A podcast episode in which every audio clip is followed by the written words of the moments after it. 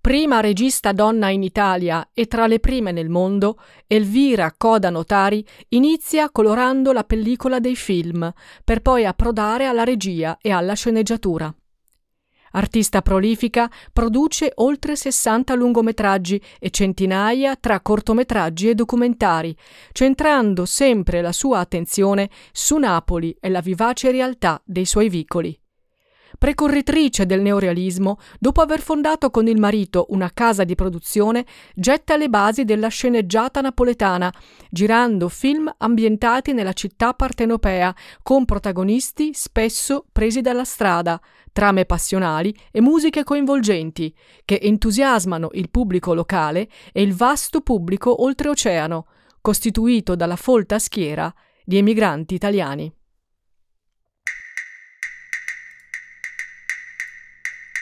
Io sono Carmen la Terza e questo è Donne Intrepide, un podcast di Libroza che racconta le storie di donne che hanno superato gli stereotipi del loro tempo, hanno vinto i pregiudizi di genere, hanno sfidato le aspettative della famiglia e della società. Donne più e meno famose, ma sempre donne vere, donne con pregi e difetti, donne che incarnano le contraddizioni dell'epoca in cui vivono, donne a volte difficili, spesso solitarie e controcorrente. E proprio per questo, donne intrepide.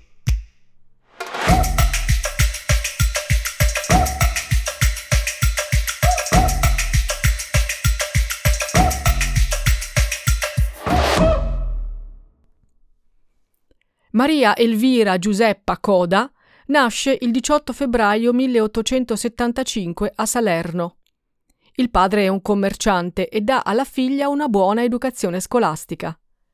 Elvira è una bambina decisa, intelligente e attiva e dopo il diploma alla scuola magistrale inizia a lavorare come maestra. Nel 1902 la famiglia decide di trasferirsi a Napoli ed Elvira trova lavoro come modista. Nello stesso anno conosce Nicola Notari, ex pittore e fotografo, lo sposa e inizia a collaborare con lui nel piccolo laboratorio casalingo in cui lui colora le pellicole dei film, come è in uso all'epoca. Nicola le insegna il mestiere ed Elvira impara presto grazie a una grande abilità manuale. Munita di pennellino e anilina, si mette all'opera e colora un fotogramma alla volta. Usa il rosso per le scene dominate dall'amore e il verde o il viola per quelle in cui prevale la gelosia. Nel 1903 nasce il primo figlio Edoardo e le esigenze economiche della famiglia aumentano. Elvira e Nicola decidono quindi di ampliare l'attività. Acquistano una cinepresa di legno con un'autonomia di 10 metri di pellicola e cominciano a fare riprese. Un giorno un pazzo si aggira urlando per le strade del quartiere, spaventando le persone. Nicola reagisce prontamente, prende la cinepresa, sale sul tetto di casa e dall'alto riesce a filmare l'arresto dell'uomo. Il breve filmato, intitolato La cattura del pazzo di Bagnoli, viene proiettato per diverse sere di seguito al Teatro Mercadante e fa conoscere il nome della coppia Coda Notari in città. Spronati da questo primo successo, Elvira e Nicola iniziano a realizzare le cosiddette filmine, cortometraggi che raccontano la vita quotidiana di Napoli. Nonostante all'epoca il mondo del cinema sia quasi totalmente maschile, soprattutto in Italia, per ironia della sorte la pellicola è chiamata al femminile, la film. Per Elvira e Nicola il lavoro è in crescita, ma porta via molto tempo e per il momento i guadagni sono scarsi. Dopo la nascita della seconda figlia Dora, Elvira è comunque presente al fianco del marito. Ha spirito organizzativo, gestisce i figli e il lavoro con piglio deciso, tanto che in famiglia la chiamano la marescialla. Ma alla nascita della terza figlia proprio non ce la fa.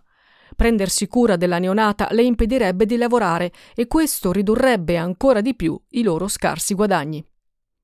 Distante da un'idea totalizzante di maternità, Elvira decide di affidare la piccola Maria a un istituto di suore, sopportando il peso del giudizio sociale e l'odio dei familiari che non comprendono la sua scelta. Ma lei guarda avanti e punta alla realizzazione del proprio progetto. Oltre a realizzare le riprese, infatti, vuole mostrare il suo lavoro al pubblico, organizzando apposite proiezioni. Ma per farlo serve uno spazio adeguato. Così Elvira e Nicola aprono una sala cinematografica nel quartiere di San Giovanni a Teduccio, dove proiettano le loro filmine, incentrate su piccoli fatti di cronaca e su scene di vita quotidiana della città. Alla fine di ogni serata l'orchestra suona un brano di saluto con il ritornello che dice Andate, andate, lo spettacolo è finito. E sullo sfondo compaiono ancora altre immagini, appositi cortometraggi girati da Elvira e Nicola e ribattezzati Arrivederci e grazie. Per anni Elvira e Nicola girano e proiettano le loro filmine. Elvira si impratichisce sull'uso della macchina da presa, studia le inquadrature e gestisce il montaggio in autonomia. Il successo delle serate diffonde il loro nome, finché la Partenope Film, una delle società di produzione più importanti di Napoli, li contatta per colorare i fotogrammi del film Le mille e una notte. Finalmente Elvira può raccogliere i frutti del lavoro fatto fino a quel momento e comincia a pensare in grande. Dopo la sala di proiezione è convinta che debbano fare un passo ulteriore e lanciarsi nel vero mondo del cinema. Così, nel 1906, lei e Nicola fondano la loro casa di produzione, la Dora Film. All'interno dell'attività Elvira si occupa della parte creativa e organizzativa, mentre Nicola gestisce quella tecnica e amministrativa. Lavorando da anni in giro per i quartieri, Elvira capisce che il loro lavoro deve continuare a focalizzarsi sulla città, perché è ciò che sanno fare meglio ed è ciò che il pubblico si aspetta da loro. Dice infatti al marito Noi siamo di Napoli e dobbiamo fare il cinema per i napoletani. Per prendere ispirazione e scrivere le sue storie, Elvira guarda ai fatti realmente accaduti nelle strade dei quartieri più popolosi, alle storie pubblicate sui giornali, ai romanzi d'appendice e alle canzoni popolari di maggior successo. Sceglie di portare sullo schermo storie drammatiche che abbiano come protagoniste donne sedotte e abbandonate, figli persi e ritrovati, uomini pronti a morire per onore. Crea trame piene di delitti passionali e regolamenti di conti, perché intuisce di dover coinvolgere il pubblico, costringendolo a parteggiare per l'uno o l'altro dei personaggi, scegliendo di volta in volta chi sia il buono e chi il cattivo. Il suo primo film, Guerra italo-turca, è girato nel quartiere Stella di Napoli, tra scugnizi scelti tra i ragazzi per strada. Elvira riesce a coinvolgere così tanto i piccoli attori che le loro madri si preoccupano vedendoli combattere e temono che i figli abbiano preso troppo sul serio la messa in scena della guerriglia. Così loro stesse assalgono la troupe mettendola in fuga. Per i suoi film Elvira si occupa di tutto, scrive i soggetti, stende le sceneggiature, seleziona gli attori, poi dirige le riprese e si occupa del montaggio. Per poter far quadrare i conti, all'inizio ingaggia come attori familiari e amici o persone comuni. Fa subito debuttare il figlio Edoardo, uno dei primi attori bambini del cinema italiano, che recita con il nome d'arte di Gennariello e coinvolge nei film persino l'insegnante elementare del bambino. Lei stessa recita spesso nei propri film. Inizialmente, per risparmiare, ricopre diversi ruoli all'interno di ogni storia, ma poi preferisce ritagliarsi il ruolo fisso della madre. Le capita anche di dare un'occasione a una giovane attrice esordiente che poi si farà strada nel mondo del cinema, Tina Pica. La scelta degli attori è una parte importante del suo lavoro. Gli attori dei primi film muti, non potendo usare le parole, tendono a utilizzare una mimica e una gestualità molto esagerata per comunicare le emozioni del personaggio che interpretano. Elvira, invece, in controtendenza rispetto alla sua epoca, predilige una recitazione più naturale e per trovare validi interpreti per i suoi film mette in piedi persino una scuola in cui cerca di trasmettere agli allievi la sua idea di recitazione. È molto severa e pretende che gli attori siano più spontanei possibile. Non vuole, per esempio, che utilizzino la glicerina per inumidirsi le ciglia e simulare il pianto, come fa la gran parte dei professionisti. Al contrario, cerca di provocare le lacrime facendogli pensare a qualcosa di triste, in modo che il pianto venga fuori spontaneo. Una volta scopre che uno degli attori che dovrebbe piangere in scena è orfano di padre. Elvira così lo prende da parte sul set e gli parla del padre. Non appena vede gli occhi dell'attore inumidirsi, ordina di iniziare le riprese per poter cogliere la spontaneità di quelle lacrime. Il realismo dei suoi film è così convincente che una volta uno spettatore tira fuori una pistola e spara più volte allo schermo per uccidere il cattivo. Elvira è un vulcano di idee e di invenzioni e non smette mai di sperimentare. È l'unica a Napoli ad assumere cantanti veri, definiti poi cantanti appresso, per accompagnare dal vivo le proiezioni dei suoi film. Grazie al fatto che il proiettore è a manovella, infatti, è possibile accelerare o rallentare un pochino le immagini per seguire l'andamento del cantato e ottenere così un effetto più coinvolgente di quello ottenuto sovrapponendo la musica alle scene, come invece fanno tutte le altre case di produzione. Consapevole dell'importanza della musica e dell'ampia diffusione delle canzoni popolari, Elvira acquista i diritti delle canzoni più celebri per poterci costruire intorno una trama originale. È sempre la prima ad acquistare i diritti dei brani presentati al celebre Festival musicale di Piedigrotta, e in alcuni casi, già leggendo solo il titolo di una canzone, la sua creatività si mette in moto per costruire la trama del film.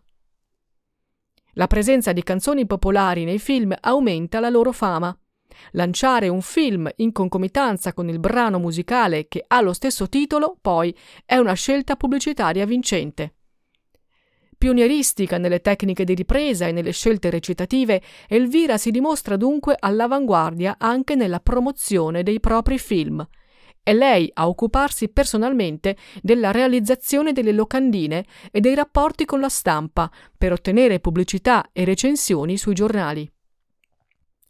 Tutta la passione e l'impegno che Elvira mette nel suo lavoro vengono ripagati dal pubblico che si accalca per vedere i suoi film. Il successo maggiore arriva con Infama, che rimane in cartellone al Cinema Vittoria di Napoli per 32 giorni di fila, con picchi di presenze che arrivano a 6.000 persone al giorno. Si inizia a proiettare al mattino presto e si continua fino a sera tardi. Il vero salto però avviene nel 1922, quando Elvira e Nicola distribuiscono i loro film anche negli Stati Uniti, dove, tre anni dopo, aprono la sede americana della Dora Film. Elvira ha intuito che le sue pellicole possono avere un grande pubblico negli Stati Uniti tra gli emigranti italiani. La ripetitività della trama tipica della sceneggiata napoletana e la presenza di personaggi dal carattere fisso gioca a suo favore. Inoltre si rende conto che le canzoni popolari coinvolgono il pubblico e alimentano il legame dell'emigrante con la sua terra d'origine grazie alla carta della nostalgia.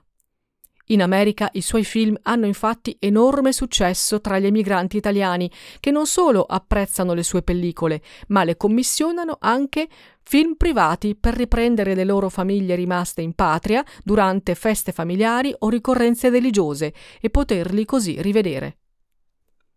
In quel periodo, proprio con l'allargarsi dell'attività, iniziano anche i problemi, perché l'immagine dell'Italia dipinta da Elvira non piace al nuovo regime fascista. Lei racconta storie di miseria e desolazione che non corrispondono a quelle propagandate dal governo la censura così comincia a vessare Elvira, pretendendo di leggere in anticipo i copioni, imponendo di sostituire i sottotitoli in napoletano con quelli in italiano e tagliando intere scene. Il film Carcere del 1923 tratto da una canzone di Libero Bovio, viene ampiamente ridotto, passando da 1286 metri di pellicola a 919. La censura ne cambia persino il titolo, ritenendolo troppo violento e sostituendolo con un più mansueto Sotto San Francesco. Finché possono, Elvira e Nicola continuano il loro lavoro, senza preoccuparsi troppo di questi intoppi, anche perché il pubblico continua ad affollare le sale cinematografiche.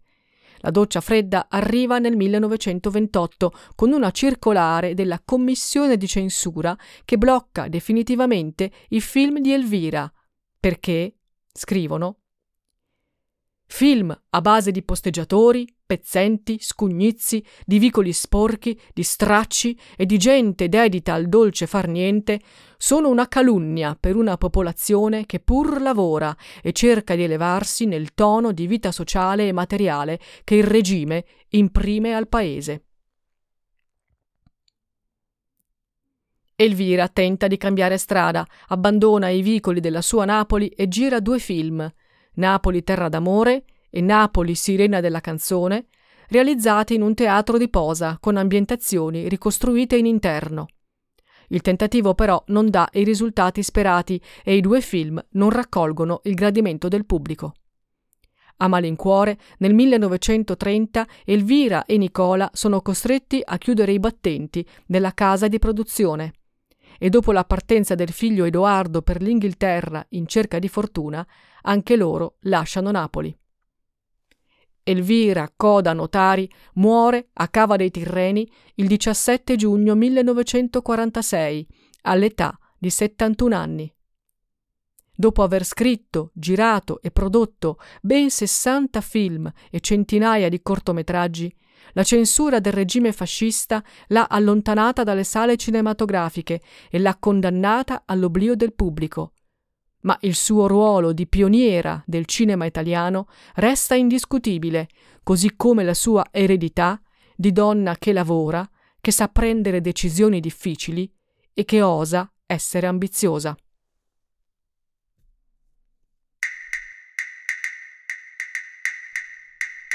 Se ti è piaciuta questa storia, ne puoi trovare tante altre nei libri della collana Donne Intrepide, editi da Libroza e disponibili in tutte le librerie. Donne Intrepide è un podcast scritto e condotto da me, Carmen La Terza, e prodotto da Libroza. Io ti ringrazio per l'ascolto e ti aspetto alla prossima storia. Alla prossima, Donna Intrepida.